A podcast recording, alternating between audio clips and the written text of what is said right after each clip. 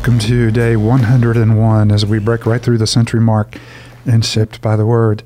It has uh, been a nice adventure so far. We started with the Gospel of Luke and did early church history, uh, you know, throughout the book of Acts. And of course, part of the first missionary journey was uh, Paul's venture into the southern portion of Galatia, Lystra, Derbe, Iconium, and Antioch. And, and, these are the cities that he's written this letter to.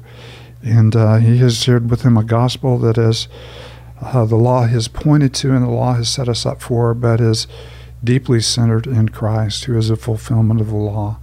And uh, he's made an argument uh, that the promise came well before you know the law came, and the promise was that God would bless all the nations of the earth through Abraham.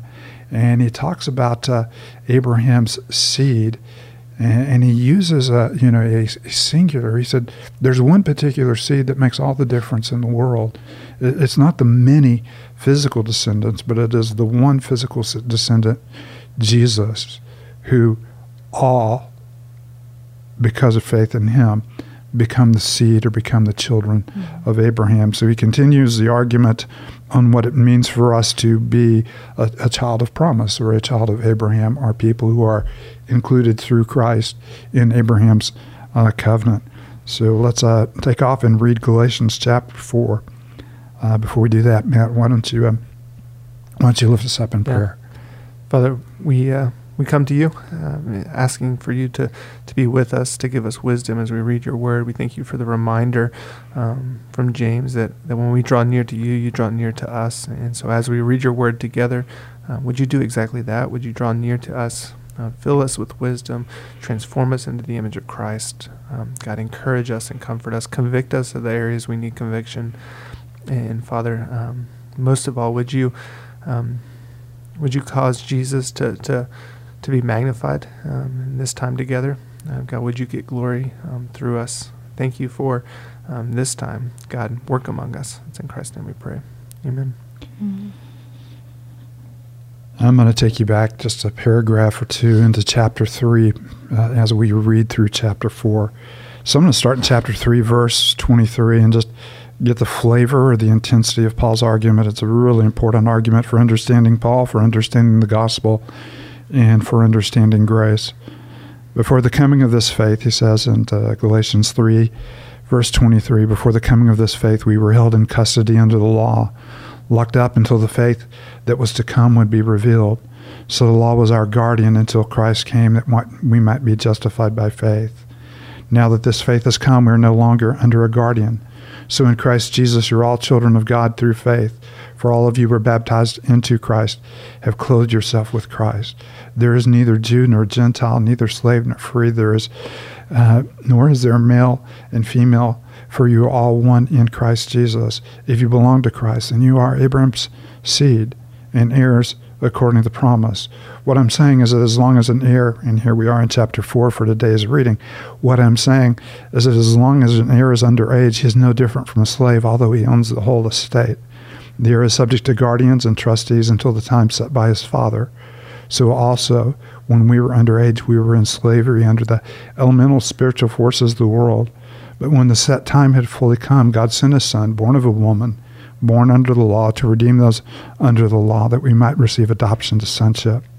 Because you were his sons, God sent his spirit of his son into our hearts, the spirit who calls out, Abba, Father.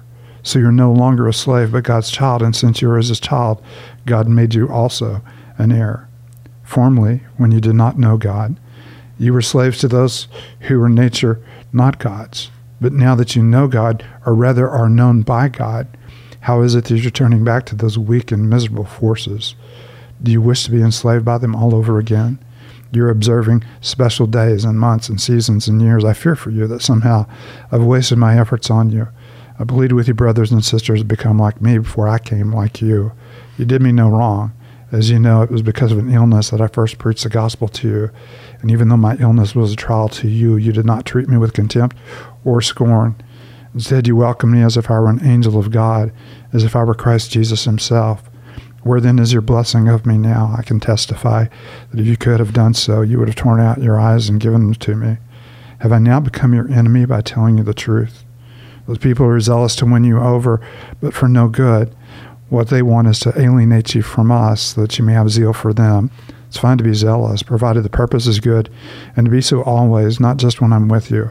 My dear children, for whom I'm again in the pains of childbirth until Christ is formed in you.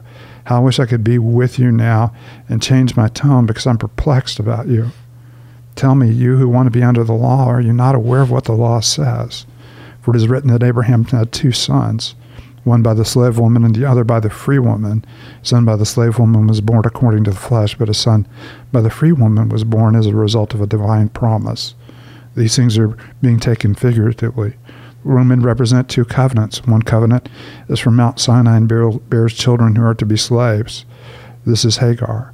Now, Hagar stands for Mount Sinai in Arabia and corresponds to the present city of Jerusalem because she is in slavery with her children. But the Jerusalem that is above is free, and she is our mother. For it is written, Be glad, barren woman. You who never bore a child, shout for joy and cry aloud, for you were never in labor, because more are the children of the desolate woman than of her who has a husband. Now, you, brothers and sisters, like Isaac, are children of promise. That time the son born to the flesh persecuted the son born by the power of the Spirit. It is the same now. But what does Scripture say? Get rid of the slave woman and her son, for the slave woman's son will never share the inheritance with the free woman's son. Therefore, brothers and sisters, we are not children of the slave woman, but of the free woman. And what a daring illustration uh, where Paul turns everything that his uh, Jewish challengers would have uh, presented on its head and, and give just the exactly the opposite interpretation of how most people would have looked at it. They, they would have seen Hagar as representing Gentiles who mm-hmm. were, were slaves, and they would have, I mean, uh, uh, representing Gentiles who were slaves, and of course Isaac representing the Jewish people, but he, he reverses it. Mm-hmm. Those of us who have come by faith in Christ are children of promise. And, and those who are still bound under the law after it has been fulfilled in Christ and set aside by the work of Christ on the cross, find themselves in a slavery, not only to the law, but to the elemental inner principles or forces, you know, of this world. Mm. I love how he how we open this too.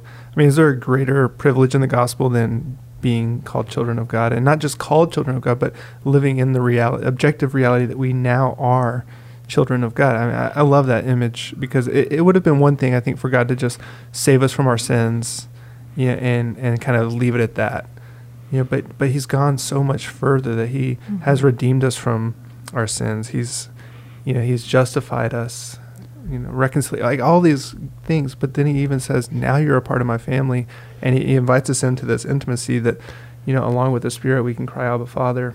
I mean, what, what a what a great gift! You know that, that was not definitely not ours, and, and something we could earn. You know, I'm not sure that you know it was even you know if even the Jews, Jewish people realized the promise of God, how rich that relationship would come, you know, through the Holy Spirit. But it is absolutely amazing that it, it extends, you know, past them or through them.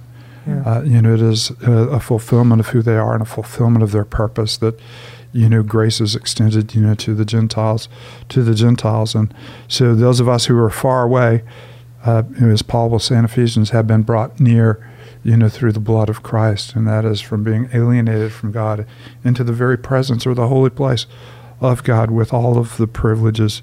And, and not only privileges, but what he's emphasizing here, and we'll, uh, of course, emphasize in a big way as we roll into chapter 5, is the freedom yeah. Mm-hmm. and the joy that we have you know, being liberated, you know, from bondage and slavery.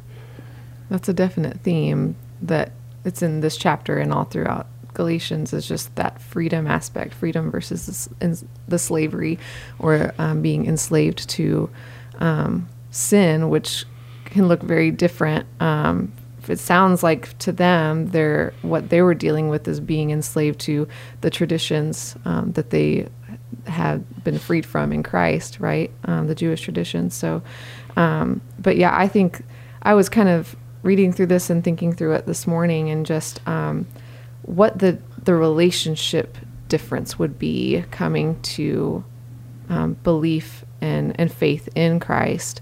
I mean, your relationship to God is so different, and you've been given. I was just kind of thinking through like all the um, the, the changes and really you're given access as a child um, uh, you're given just um, just the relation, the maybe like the intimacy, the personal relationship with Him, um, brought through through Jesus, and and really made a son as Jesus is, and so you inherit as well what He Right. inherits. But I Amen. just kind of thinking through that, man, it's so many huge things. That, And, and not just a son, but uh, figuratively speaking, a spoiled, spoiled rich kid. yeah, uh, because he uses, he said, you know, uh, the son, you know, before he is actually brought into his inheritance, you know, is treated, uh, he's under the supervision of slaves and is no different than a slave himself, which of course is a picture of the old covenant, you know, which Paul has already told us was our guardian to bring us to Christ or even to bind us up under sin, to help us to realize our sin and realize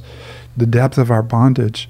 Uh, but in Christ, we have become an heir with him. There's, you know, neither Jew nor Greek, slave nor free male nor female, but all are, in are in Christ, and in Christ uh, we have become heirs, and we have inherited all the riches of God through Christ Jesus, plus this wonderful freedom.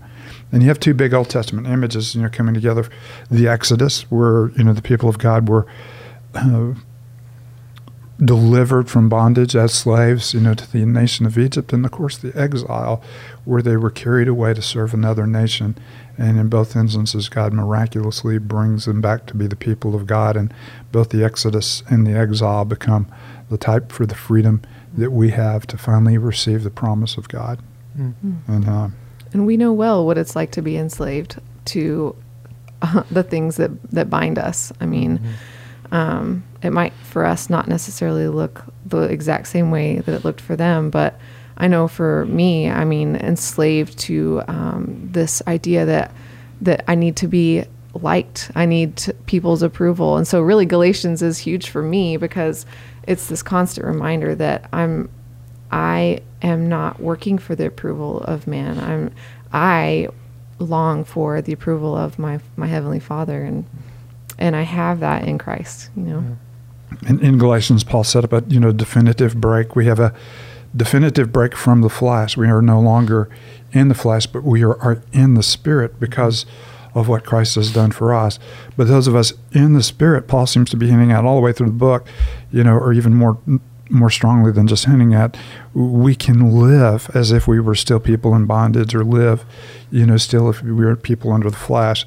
And he's asking them, why do you want to return to those Yeah. things that once do you go held you and once Mhm. bound you and once rendered you, you know, fearful and weak and uh, disabled you and robbed you of your joy, even though they may have been attractive to us at first, like the approval of people, Mhm. you know, uh, can can Yeah. seem, yeah, that's be pretty cool if people liked me, Mhm. uh, but but in the end, it's a slavery, and to that, our slavery to our wealth, to our materialism, to our image, Mhm. you know, all of these things that, that we are freed from, you know, in Christ. You know, and Jesus. So, what a great question! Do you wish to be enslaved by them all over again?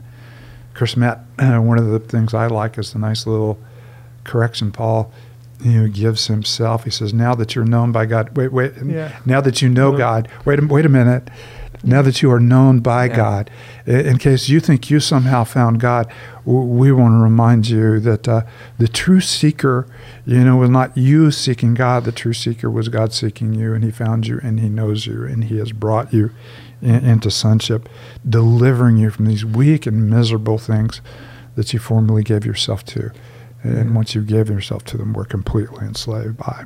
Mm. Yeah, and I love I love Paul's pastoral heart. You know, he gets kind of to the end of that Mhm. Little section before he goes on to the Hagar and Sarah story. But he says, "My dear children, for whom I am again in the pains of childbirth, until Christ is formed in you." And, and just the contrast with that, that Paul's saying, "My deepest longing for you is that Christ would be formed in you." And you know, and I'm in the pains of childbirth. I've never heard a guy say that, but. Um, He doesn't really know what that feels Yeah. like, but but he's contrasting it with, you know, these people are zealous to win you over, but for no good, for their own gain. mhm. I'm zealous to see you formed into the image of Christ, and I love that. I mean that that is a pastoral heart, and I think that's even just speaking of our team. Like that's what I long to see for our people is, and for myself is that we would be formed. You know, Christ would be formed in us, Mm. and and kind of going back to even what you were talking about previously. I, I, one of the things I love about Paul too is just how he reminds them, you know, that you are united, you know, with Christ, but your communion with Christ is deeply affected by you know these things as well. And I, and I think sometimes one of the things that, that we think is just because we've we've received Christ as our Savior, you know, then communion will just automatically happen. And, and we forget that there is so many things that are, you know, competing for our attention and our affection, and so many things, you know, false teaching that, that is simply robbing us of our communion. And at stake is our is our union, you know, in a sense, mm-hmm. or perceived union. No, I love that. It, it's not, you know, I'm in childbirth, you know, the pains of childbirth. It's once again, mm-hmm. and when I came to the city, I just I, I wanted to know Christ. It hurt so bad that it hurt deeply, and now that I see you drifting away from Christ, it hurts even even more. And you're, you know, you're you're making me, you know, go through those pangs, you know, one more time.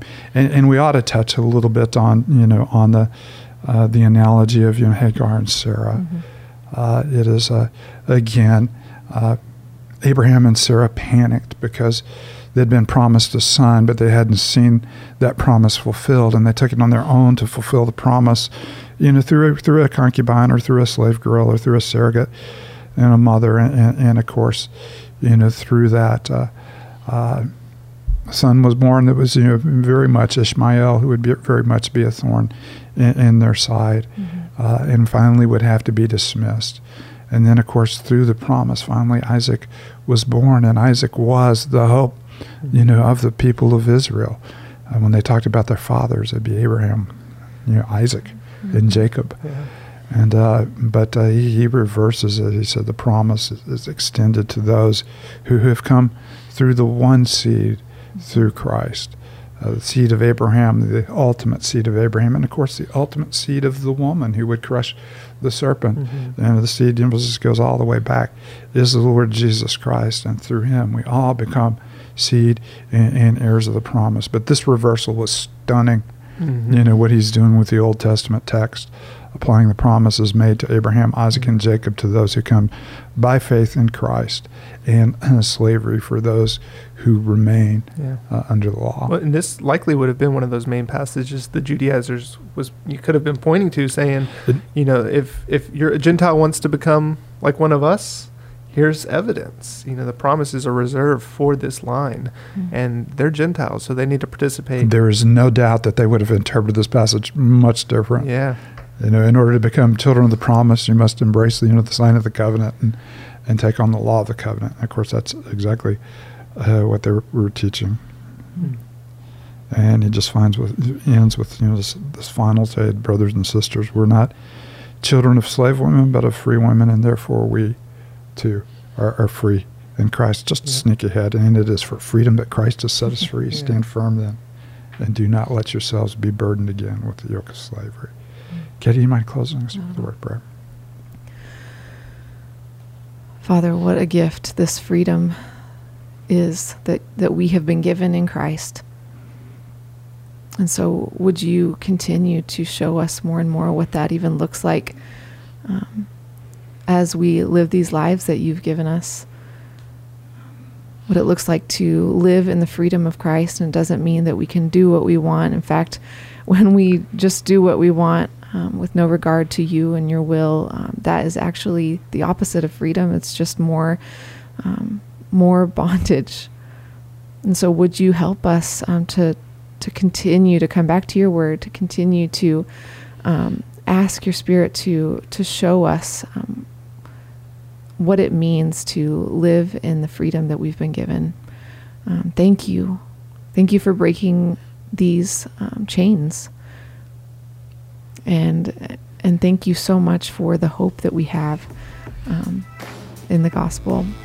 It's in Christ's name we pray. Amen.